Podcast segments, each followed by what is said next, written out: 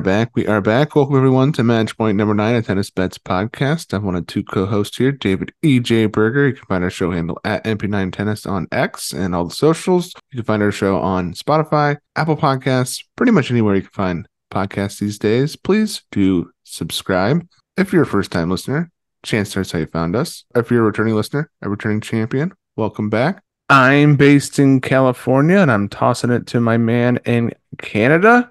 Mr. John Reed. You can find him at Jared Tweets Tennis. He does betting content for his own brand, Tidbits Tennis. He writes for the Action Network Betting Expert. He does post match analysis for the Tennis Form Ticker. John, Merry Christmas and welcome in and happy Boxing Day. Belated. Yeah, that's right. It's uh, a double holiday here, both Christmas Day and the day after. We do it's the British tradition, right? The Boxing Day. That's where our sales are. You guys have Black Friday we do big Boxing Day sales or Boxing Week now, uh, which is always fun. So, uh, you know, good Christmas. Can't complain. Ready to jump back. You know, Christmas uh, means where tennis season is next.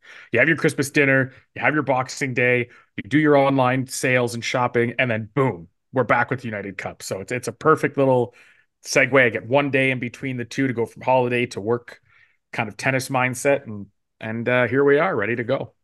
Absolutely, we are mere hours now from the second annual United Cup, an event that actually carries some weight. This is a $10 million prize pool, John, up to 500 ranking points in this event. So, lest we think this is some EXO that everyone's been playing up to this event, this is uh, the real deal. So, we should see some competitive action. And today we're going to talk about the lines we have so far, a little bit of outright action as well, uh, as we're usually an ATP podcast, but United Cup is uh, mixed doubles as well and includes WTA play. So we'll be talking a little bit about that when we get to the overall country outright, but we'll be focusing mainly on the ATP singles matches after that. Uh, but a quick refresher if you're not familiar with the United Cup, 18 countries are going to compete for this drawn into six groups of three teams and competing in a round robin format. It's going to take place in Australia in Perth's RAC Arena and Sydney's Ken Rosewall Arena,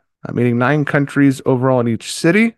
Match play begins on December 29th, but the 28th for a lot of us uh, here in America, it'll be on the 28th at 6 p.m. my time, 9 p.m. Eastern, where John resides. The finals will be in Sydney. And let's talk about the court conditions here, John. Both of these arenas have roofs. RAC is retractable. Australia leads me to believe this is going to be quick conditions here, John. What do you think? Yeah, I mean Sydney's always quick. I think the whole Australian summer is always quick, right? I don't think we we tend to find medium slow courts in Australia anywhere, whether it be uh, Brisbane, Adelaide, Melbourne, where Australian Open obviously is Melbourne, you know, Sydney or Perth.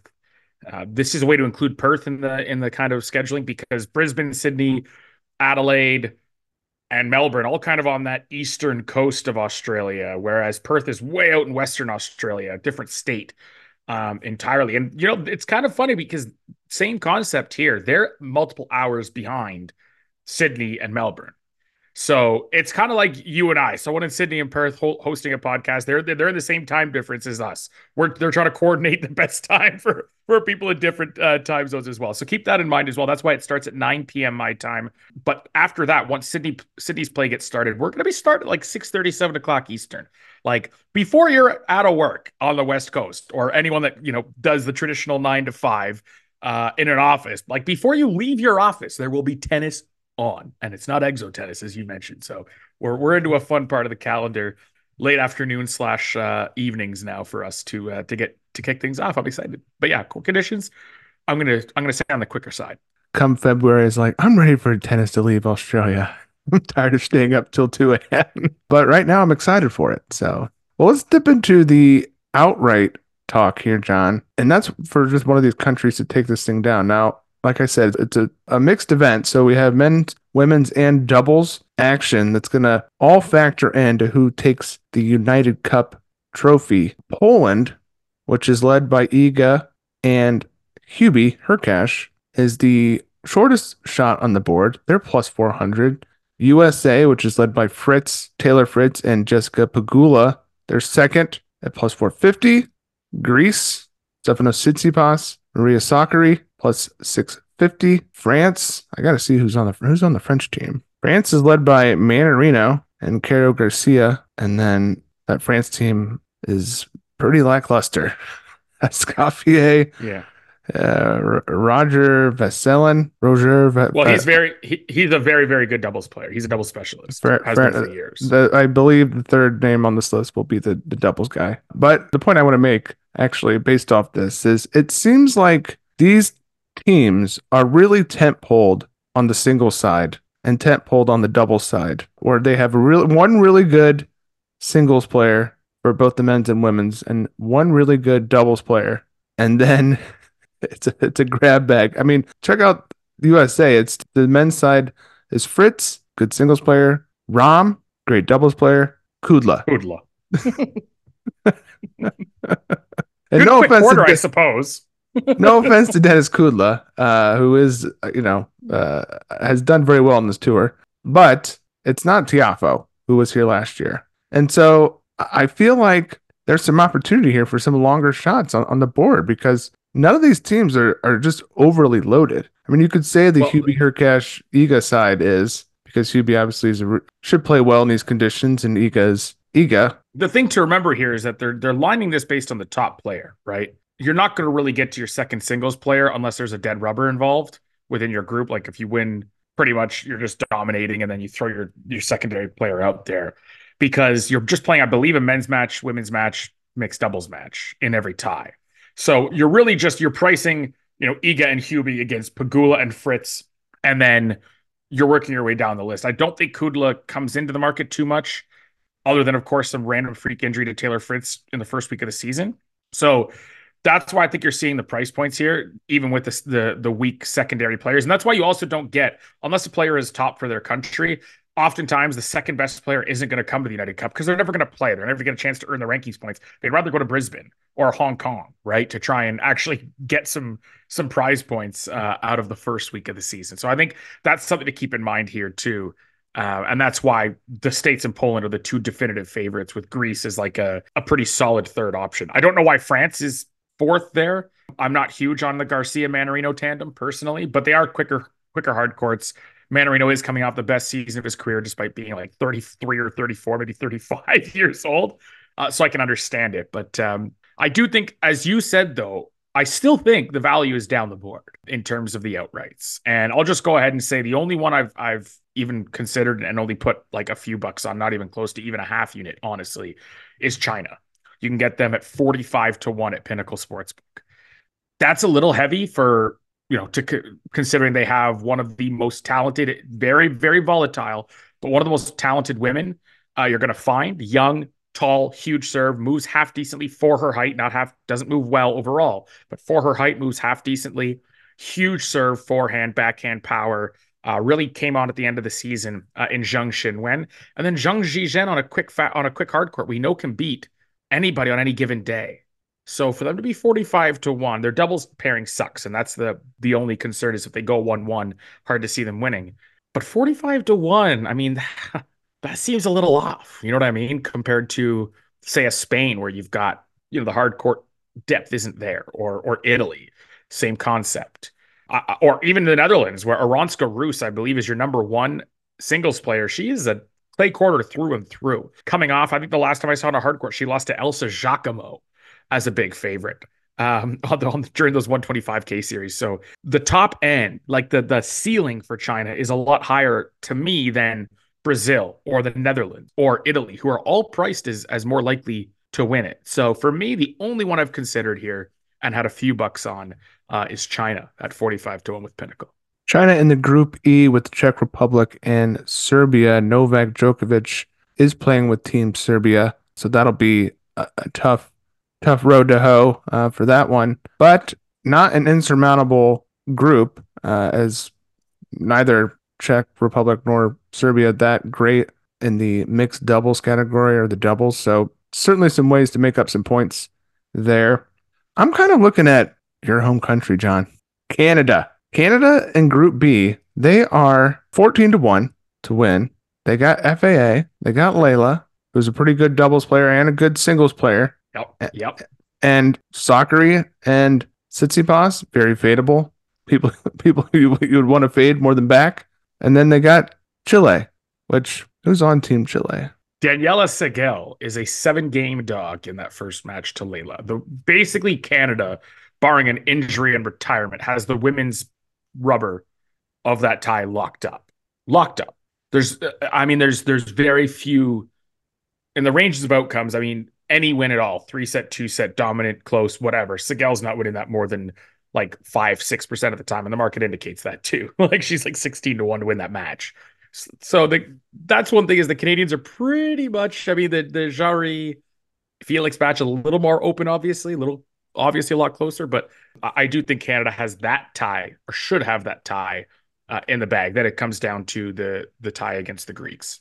Almost double the odds of no over double the odds of, of the Greeks. I think Canada's a, a pretty good sprinkle here, as I think they have a good shot to get out of their group, and then you're kind of free rolling with that fourteen to one. What about Australia? I mean, the home country top line by de Minaur and I'm gonna butcher her name. John, can you say her name so I don't embarrass myself? Ajla Tom- Tomljanovic. Yeah, they're obviously with the USA in their group, but that that that to me is one of the reasons to fade USA too, because uh, I mean, I would think the home the home country team is going to give USA the business. Certainly, Australia known for their doubles as well.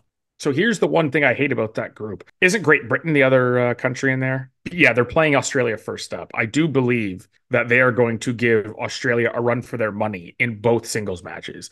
Cam Norrie, and at least by my numbers, is far more alive, far more alive uh, than the markets currently indicate. And Ajla Tomljanovic did not play almost at all last year. When she did come back, she played much lower level of competition. She's taking on Katie Boulter, uh, I was surprised to see Boulter, let's put it this way, as a dog, okay, as like a plus 120 underdog. I thought for sure Boulter would be in that even money range, maybe minus 110. Likes quick courts, has pop, has power. Tomljanovic, more consistent. But again, we haven't seen her play almost at all in about a year outside of late, late season against weaker fields in November and December. So I'm not sold on Australia for that reason. I we haven't seen enough for Mila they have a very very tough group. They have a very very first tough tie, uh, tough first tie. Pardon me, and they're fifteen to one. Like I don't I don't like the states because they have a tough group as co-favorites or or favorites. I don't like Australia at fifteen to one because again the tough group, and even Great Britain at twenty to one comes back to all. It's like the group of death if if there is one in the United Cup. It, it's got to be this one, right? Yeah, especially considering Group F is Croatia, Netherlands, and Norway. I mean, I don't think either three of those teams has a chance of winning the United Cup. But what a lucky draw for all three because I, I feel like all three teams could emerge from that group compared to if one of those teams was subbed out for, like, if it was USA, Great Britain, Croatia, like, no shot Croatia of getting through. But yeah, Italy, I think, is, is somewhat interesting. Group D, Italy, France, and Germany. Italy is topped by Sonego, Cobolli, Pellegrino. Cobolli, I think, underrated player. But is he going to play? But is he going to play? That's a good question. Germany top line by Zverev, Martyr. Yeah, maybe not. I, that's a pretty good squad. Kerber on the WTA side for Germany. What's Germany's odds? I think their their doubles team is pretty decent too. It's Siegemund and who's the doubles player there on the German team on the men's side? Mm, Germany twelve to one, not terrible either, man. They're kind of like getting. I mean, I'm, they have Zverev, like right. And I'm not huge on Italy. I think they both they have two very strong players. Like, but they're both top 20 to top 30 talent in Paolini and Sonego when everyone else has at least, or most other teams have at least one or two top 10 talents um, for their men's and women's lines. Italy is like, they've got two very good players, make no mistake. Neither is going to blow your socks off on a hard court. And that, that real, I think that's going to cause them a lot of problems. Um, they're going to play a lot of one, they're going to play one ones, or they're just going to lose two nothing in singles because the top end of the other teams in this in this group, at least on one of the men's or women's, is just better than them. So for me, I think Italy is a deserved, you know, 35 to 1 at Pinnacle, way down the list. The the outside of Chile, Norway, and China, like they are the team least valued, right? And and I still like I said, I think China's undervalued. So I think they should actually be ahead of Italy just because their top their top line on the men's and women's side both have that crazy high ceiling that with a red line um, for a week and a half can, can take the places. So all right, well, three picks for us: China, forty-five to one from John, And I'm kind of liking his home country, Canada, 14 to 1. And Germany, now that we've talked it out at 12 to 1, I think is a pretty good value, especially considering France is 7 to 1. And I think the German team is a little bit stronger uh, on paper uh, if you really think about it. All right, John, but let's move into some singles action here. It's going to kick off with two countries we haven't talked about yet. Alejandro Davidovich Fokina representing Spain, taking on Thiago Seyboth Wild of Brazil. Now, when I talked about this a few days ago with the game bet match boys on a pod that I appeared on with them, this had ADF around minus 200 and Vilch. I wanted, to, I wanted to say it was like plus 160. Things have changed. He is now plus 240 on the money line. You can get plus 250 out there, I believe. On that was bet online, I believe. He's plus 250 on Bovada. Yes, and Davidovich Fokina is minus 300, minus 310.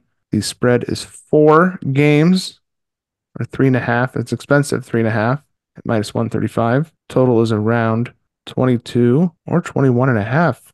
So do your line shopping because this is shifted a lot from open and, and varying numbers are being offered. When I originally talked with those guys about this match, I was that was we just had the money line and I was definitely not interested in either side. Uh, but these numbers, uh, not not too bad for the Wild side at plus two fifty to me. John uh, certainly wasn't going to play this when he was an under plus two hundred dog, but we're we're ticking up to almost three to one. Color me interested, John. What do you think? Yeah, I am sitting on the fence with this one. It is most certainly uh, backing Thiago or nothing here. I'm leaning towards nothing, but I'm with you. I do think that uh, look, Vilch has been terrible in his career on hard courts. The quantitative kind of stuff and the data modelers are going to hate him, and, and that's why I think this movement happened because of Pinnacle entering the market. They reshaped everything when they came in well over uh, three dollars or plus two hundred. Every other book had this a little bit closer. Bovada, which also is like basically Bet 365, has the same kind of odds. Bookmaker, when they released, but Bookmaker came out with circles on, as they say, right? They had $330 Canadian limits on all uh, money lines and hadn't put any spreads out yet. So that means, again, what's that, 250 to 275 American dollars, uh, which is the currency they obviously use to, to put their caps on. And then they just convert it for people like me in Canada. So really low limit circles were on. They were waiting, and you know what they were waiting for? They were waiting for Pinnacle, right? They're not going to set markets that are just going to be horrifically poor. Let people like me come in, hit it for 300, knock it down 20 cents, hit it for 300 more, knock it down 20 cents. Not like me, I'm not at that stage yet, uh, bankroll wise, but other sharps come in and do that before Pinnacle releases, and Pinnacle comes out, you know, 40 cents lower. So they went really cautious on this, and then Pinnacle came out was like, yeah, no need to be cautious. Vilch is a huge underdog.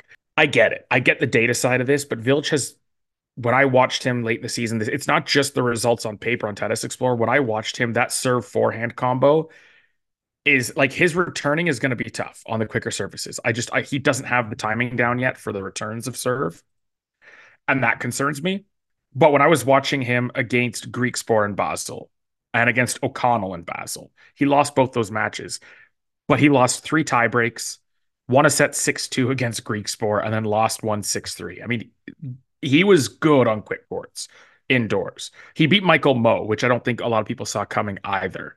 He took Fabio Fognini, who, by the way, remember, needed points for like he was battling away late in the season, playing through injuries and everything, trying to get into the main draw of the Australian Open. Didn't do it. He didn't register for quali. So he's just saying no to Australia, it appears. But that was two tie breaks at a time of year when Fognini really did need the points. His his only two bad losses were to Thompson and Safiullin in that fall stretch uh, on hard courts. Safiullin the first match on hard courts since the U.S. Open, a little more understandable, and he is a quick court specialist. So it's hard. It's really hard for me to to put together the kind of run on paper and the and, and what I saw with my own eyes against decent hard quarters in Griekspoor and O'Connell, and think that he's this massive dog to Davidovich Fokina. Problem is, on a hard court, Fokina does have a huge returning edge. I'm actually going to wait because some books do have prices up for his second match against Hubert Hurkacz. That's where I'm a little more interested because his money line doubles to about plus 600. And that means you're getting that that key half game over the four. And if we look at, I'll get into this uh, later in the episode, but Hubert Hurkacz in Australia, a lot of tie breaks, a lot of seven fives, a lot of six fours, not a ton of you know wins by margin. And Sablaj Filch has shown that his serve and forehand are going to be effective enough on quicker courts to kind of take advantage of poor returners. So I don't think this is the spot to hit it. These guys have met one time before on clay back in 2020. Uh, Vilch did win that in three sets in Rio de Janeiro. Davidovich Fokina hasn't played since Halloween. Interested to see what he'll be like. Uh, now, Vilch last played a week later on November 7th, but still, I mean, Fokina actually, Fokina has played, he only played one, two, three, looks like he only played five or six matches post US Open.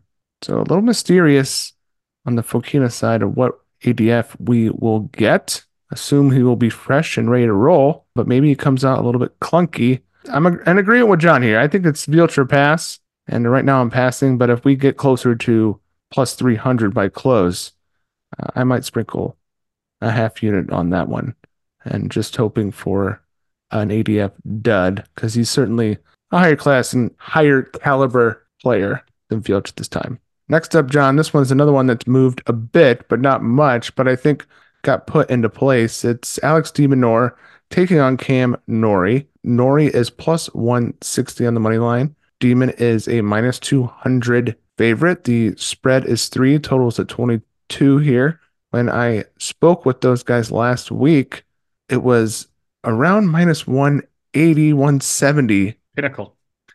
so it, it all comes down to Pinnacle. I think this got moved into place. I was kind of interested in this when Demon was under two dollars, but now I do think it's kind of lined appropriately, given what we've seen from Cam Norrie. And it sounds like you're ready to change your tune, or at least thinking maybe he's going to change his play coming into the new year. Yeah, I'm on Cam. Uh, I got him plus 180 uh, at Pinnacle. It opened there. Bit of liquidity came in enough to uh, raise those max limits. Uh, it's down to plus 173 now plus 175 still available at Bet365. I would go ahead and play that.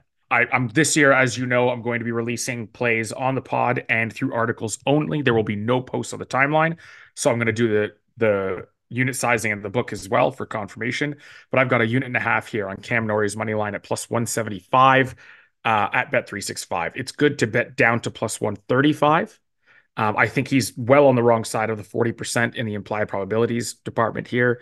This is not a 60, 62 38 kind of match. It's just not. Demon doesn't possess the power or the weapons to have that kind of edge on Norrie. I know Norrie was really bad. I actually listened to the episode and kind of agreed with everything you guys said on the anti Norrie side. It's true. The consistency kind of abandoned him. And if that happens, especially with that forehand where it's not like he's missing marginally, like he's he's trying to be precise and missing by a little bit. He was missing long by like six inches. That's a worrisome sign.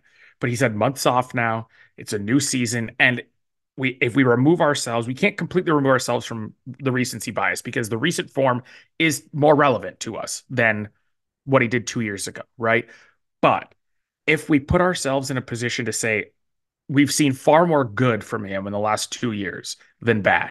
He's had a mental, he's had the chance to have a mental reset. Whether he took advantage of it or not, I don't know. No one can except for him.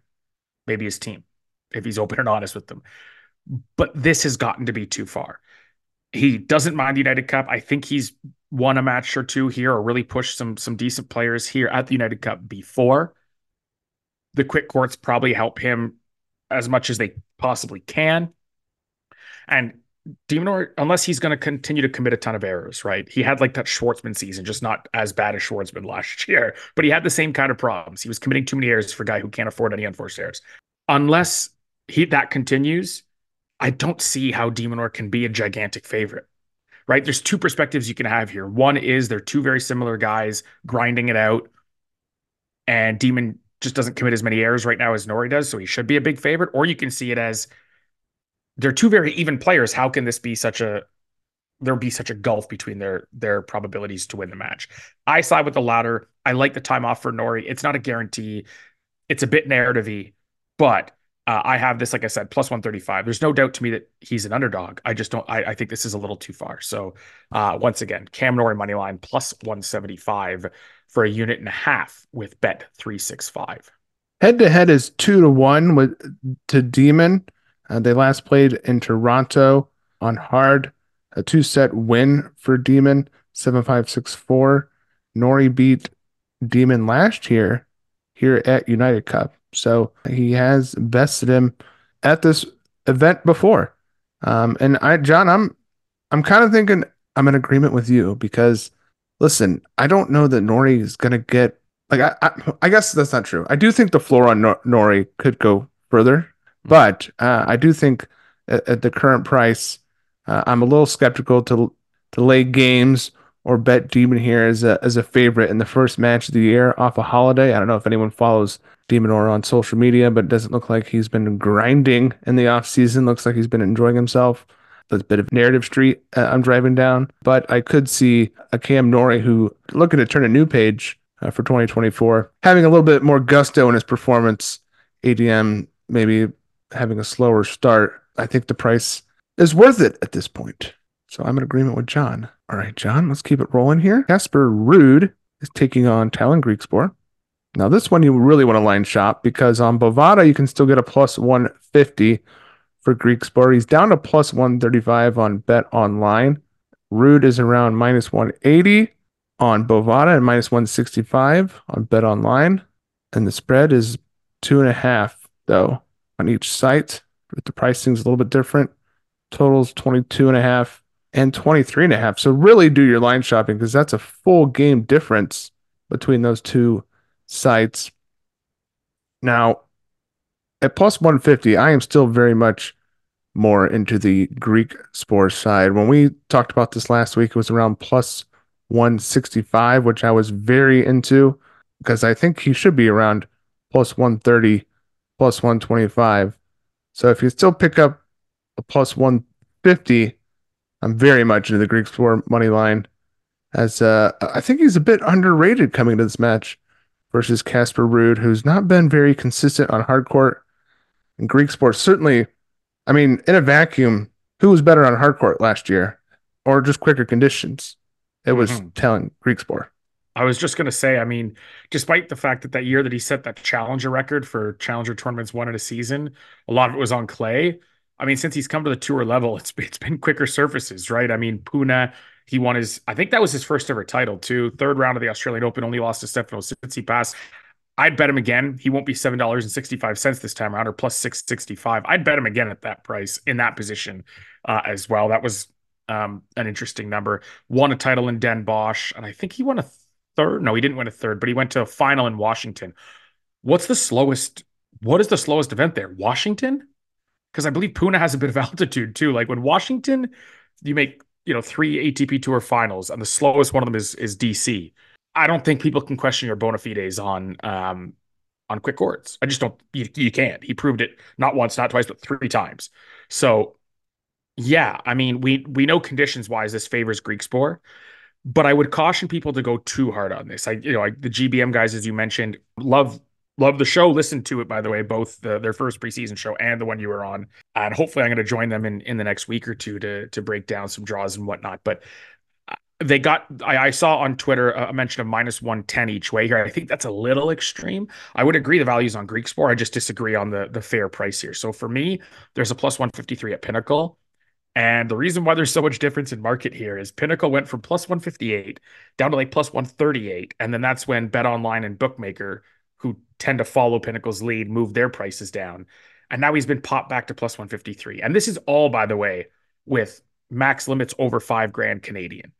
So this isn't with low liquidity, just, you know, 500 bucks is moving prices. This is like there are some big hitters coming in, or at least big spenders, or pretend maybe just regular guys marked as sharp accounts. Either way, there's some movement going here uh, with with enough money in market, with liquidity in the market. So an interesting bit there. I'm with you.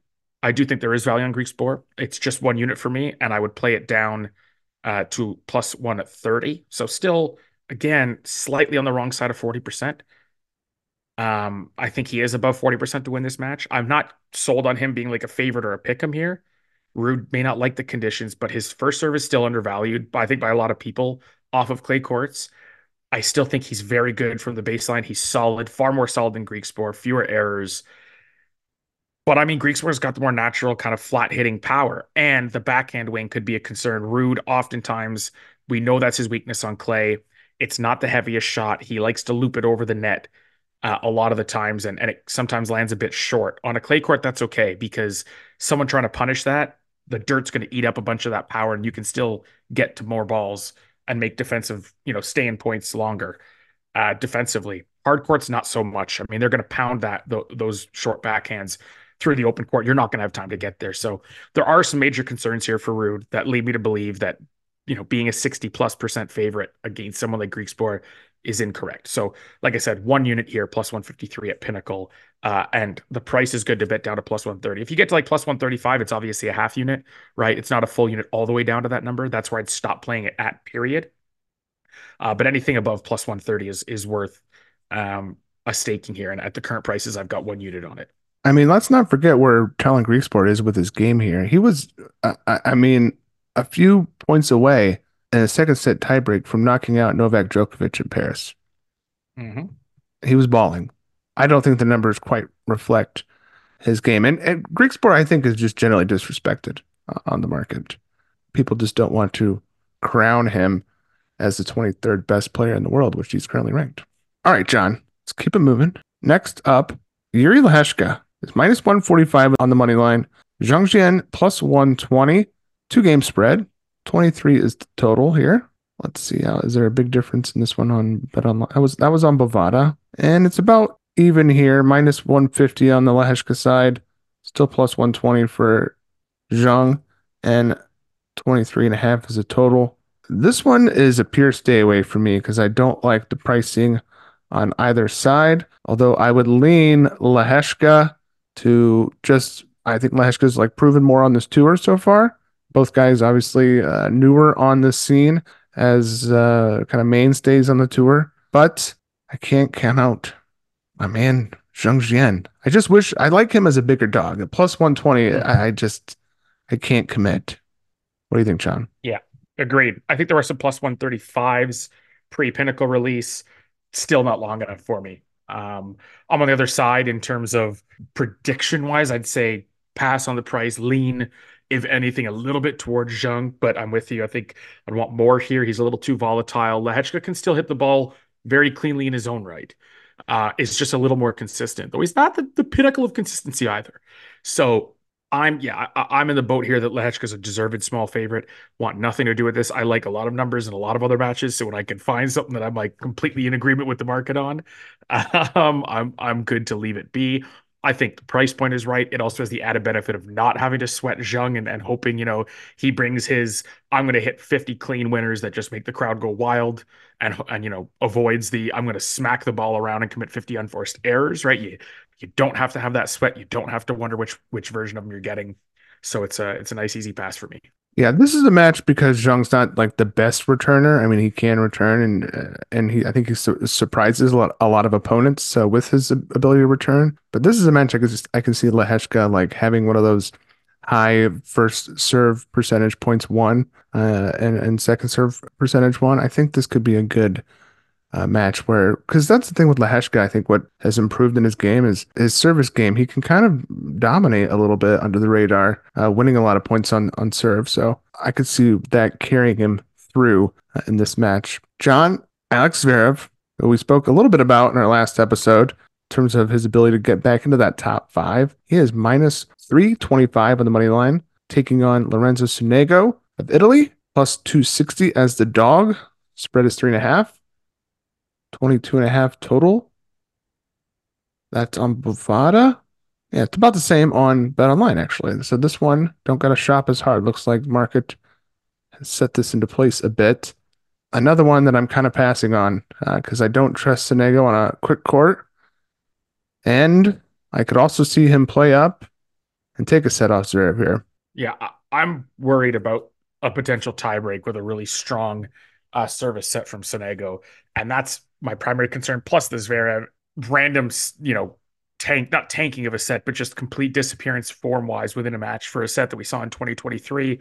I think this should be a four game spread. And it's, you know, in the dollar ninety six, dollar ninety seven, so minus 105 ish range. So minus 110 for three and a half. That's a, it seems like a really cheap price. It is one I'm going to pass on, though. I don't trust Zverev yet. He is definitively a break percent better than Lorenzo Sonego on a quick hard court. There's no doubt to me that he's he should he should be able to hold serve a little bit easier. He's the infinitely better returner on a quick court, and he's got the bigger serve of the two in my mind as well. So everything points here to to Zverev about a three and a half number, but I ain't pulling the trigger on this one. If if this were to get to like even a juiced three right now, let me go check what the three is at.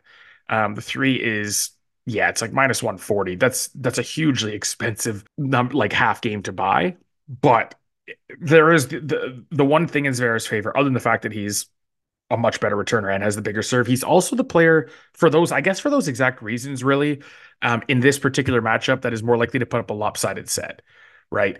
And so, like, even if you go three sets at like a six seven, six four, I don't think you're you're completely out of it uh, to win a six three or better in the third.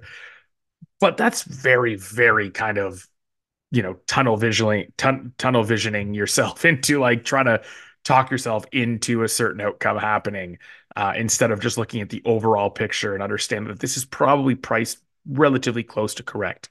So I'll go ahead and pass on this one. Felix Auger Aliassime minus 145 on the money line for FAA. Nico Jarry, who had a sublime 2023, one of the uh, big surprises of last year. He's plus 120 on the money line. The spread is one and a half. Totals at 23, minus 115 each way, and 23 and a half on bet online. And I say that because I think over 23 at minus 115 is a phenomenal bet in this matchup.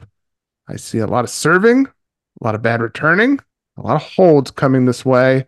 Now, I could get sunk by one break each way, but on paper, I think this should be ticked up to 23 and a half, if not 24. So if you can still find a 23 out there, I think that's a valuable number to play the over on in this matchup. The first set over nine and a half is at minus 175. So it's a little bit juiced up. It might just stick with the over 23 here because I think this could get there just through holds and two sets. I think each player could take a set. I just think you have multiple outs here on that 23. John, what do you think about this matchup? I absolutely don't mind that handicap, that play at all. I really was hoping for a 22 and a half, but ultimately for me, it's it's the first set tiebreak and the the um, the money line on the Chilean um, that I'm going to be with. Look, is Felix a deserved favorite? Sure, maybe like a minus 130 favorite, minus 125 would be more apt. Is he the better hard quarter? No doubt. But it's not like he's really shown great return skills. Is he a better returner as well? Probably. Is he an elite returner? No. Is he playing an elite serve? Yes. So it, it, that that return kind of advantage he has on on Jarry it, in the grand scheme of things is not all that important, right? So he might be a bit better of a returner, but in a match of two servers where neither guy is really all all that good on return, doesn't matter if you're five percentage points better. Probably not. You're probably going to be playing at least a one tiebreak throughout the match. Uh, plus 225 for me on the tiebreak. It's a full unit play at uh, bet 365, good down to plus 190. And then the money line is plus 135 at Pinnacle right now. One unit good down to plus 112. So both of those one unit plays, both basically backing Jarry here. I, I don't think, I don't know who's going to win. I think it's a pretty damn close match. I think it's close to a coin flip with Felix being a the the the ever so slightly better returner and being a, a bit more natural of a hard quarter. So to me, yes, he's a he's a small favorite, but again, Jari here or Harry, however you want to say it, maybe plus 112 as an underdog makes more sense, right? Slightly under 50%. I don't think he's all the way down nearing, you know, he's not quite at, at 40%. He's still well above 40%, but the gulf between these two percentage wise percentages wise is a little too big for me at this point and uh, because of the conditions the serves on offer and the lack of return games i'm also um, going to go ahead and back that uh, tiebreak at anything cheaper than like a 33% or I guess it would be like 34% mark is where I have it. So uh, the tiebreak and the money line, one unit each, uh, plus one, plus 135 on the money line at Pinnacle, plus 225 on the first set over 12 and a half at bet 365. You mentioned that 22 and a half, John. You can get down to it for only 15 cents, actually. It's only minus 130 compared to the minus 115. So not sure it's really worth it, but it's actually a pretty inexpensive half game, all things considered, especially on Yeah. Bovada, one of the few places you can actually do that sort of thing because a lot of times the jump is from like minus 115 to minus 145 uh, for stuff like that. So, uh, And you know to- what? It's it's not the same here as it would be 15 cents for like, you know, Roberto Carballes, Baena, and Felipe Meligeni Alves. Okay, that makes sense. But with two really big serves, that should be a more expensive half game to buy than you would normally see th- than you would normally see. I don't think that's more expensive. I don't think there's a big premium on that as you would expect for two big servers. So might be worth it to buy to the 22 and a half. Yeah, if your if your comfort levels, I mean, certainly a tie break six four, you get there versus a push might be worth the fifteen cents. Okay, John. Actually, you know, I have. You mentioned that Hubie Wild match. I have a line for that. Yes, so do I. Oh, you That's do? why Okay. I wanted to. Yeah. Okay. Hubie is minus eight fifty on my line. Sometimes the shit is so laughable. Not that he shouldn't be a big favorite, but like this is like eight fifty. like, like how they spit it out. Um, four and a half game spread. Uh, expensive. This is like a five game spread, actually. 21 game total here. Wild is plus 550 on the money line. And uh, yeah, John, I mean, certainly at least one set tiebreak coming in hot at five, almost six to one. Certainly got to think a little sprinkle on that money line is worth it. Yeah, this is one. I mean, unless Hubert Hurkacz became, you know, this great return overnight, it, it's hard for me to to see anything above four games on a quick surface with a guy who has again shown that serve is has started to to become a tool that can help him keep things closer on hard courts. Now, Hubie didn't win by margin much in Australia last year at all. That said, he played much better players than Sebastian Filch on a hard court. So it's hard to like, you know, this is why I don't get trendy because a trend here would tell you that Hurkacz hasn't covered minus four and a half in a bunch of the matches he played in Australia last year. But again, a lot of those were against really good players. So um, I, I, it's not about the trend so much as why the trend exists and Hubert's or Hubie's kind of game style just doesn't lend him to winning by margin um, you know, by four and a half or f- by five plus games in a in a best of three match. He does, I believe, choose to serve first, which can be problematic if he finds a break in the first set. Now you're six three and you're you're sweating out six. Say Boschvilch holds holds in the second, but still the plus four and a half at even money at bet three six five. I have it good down to minus one twelve um, for a, a unit here. It's available at plus one hundred one with Pinnacle, which you know, if you're a serious better and you're you're you've been limited or close to being limited at Bet365, you probably want to take with Pinnacle. That said, if you aren't and your account is kind of safe right now uh, from being limited, then Bet365 is the better option because it's one cent. And once that outcome is decided, they will grade the bet. Whereas Pinnacle, if you get a freak retirement and Wild, they're in the third set, he's already guaranteed to cover. One of them retires, it's a void at Pinnacle.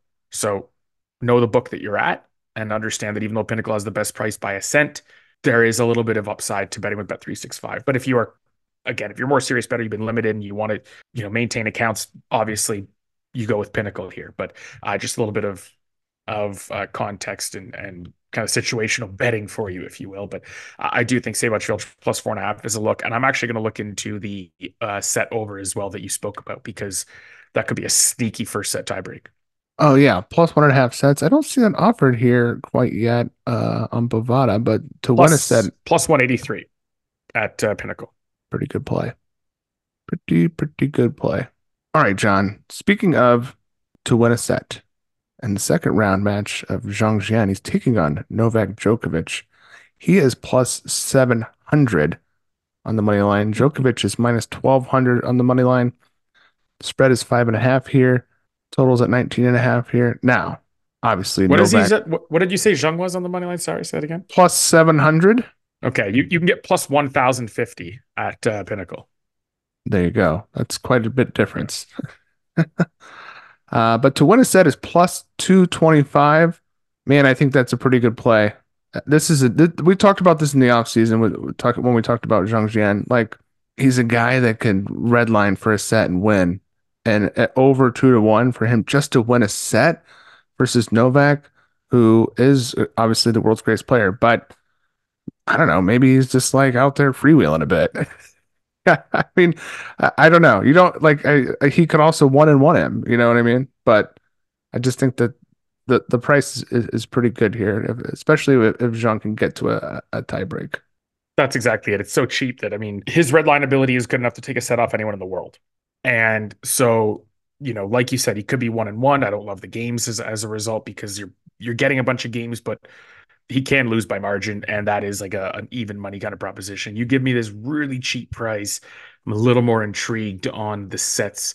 Uh, absolutely. Obviously, Novak coming from Riyadh. I don't think that's a big deal. He's in super good shape, loves the Australian conditions, and that was played what on a Wednesday, and that this match isn't till Sunday there. So obviously, yeah, that's not a huge concern. But man, Zhang Zhizhen is tempting there. Yeah, really tempting. Um, even the plus 1050 it's like i'm looking at that for for the tiniest amounts just just to have a sweat if you can take a set but um yeah i, I think it's getting a little out of hand here. I don't think you know, Djokovic is like a dollar four dollar three dollar four against absolute scrubs in the first rounds of slams like pedro cachin and you know, roberto carballo's baena I think Zhang is sig- like significantly better than them to the point that like you know if if Novak was minus a thousand or minus where you said minus seven hundred minus eight or yeah minus a thousand minus eight hundred minus seven fifty I wouldn't I get it he's Novak Djokovic but where he is now I think he's close to minus two thousand. I'm not sure what this is in American odds at a dollar six one point oh six but that seems like it it's a bit much. I mean he does lose matches. He's not invincible and this is pretty close to to calling him invincible. I mean, let's not forget. I mentioned that Griekspoor Djokovic match in Paris. I mean, Djokovic essentially tossed away that first set, gave up, gave the set to Griekspoor. Uh, I mean, who's to, who's to say that Djokovic knows he can win and just doesn't toss a set randomly? You know, we, we literally have yeah. just seen it. So, and over two to one. I don't really love the. I mean, plus 400 first set money line. I'd rather have the two shots at it than than the just the one. Yeah, there's a there's a plus 175 at uh at Pinnacle 2 for for the plus one and a half sets. So uh plus 275, pardon me. Um which is pretty cheap as well. Yeah, that's pretty great. All right, John, do you want to hit the Fritz Norrie matchup? Yeah, just quickly because I get that Fritz may have had a lot of his success on slower hards, but he's a better player than Alex de Minaur. He's got more weapons than Alex de Minaur. And yet, look at the prices for Norrie. Norrie is more likely, per the market, to beat Fritz than he is to beat de Minaur.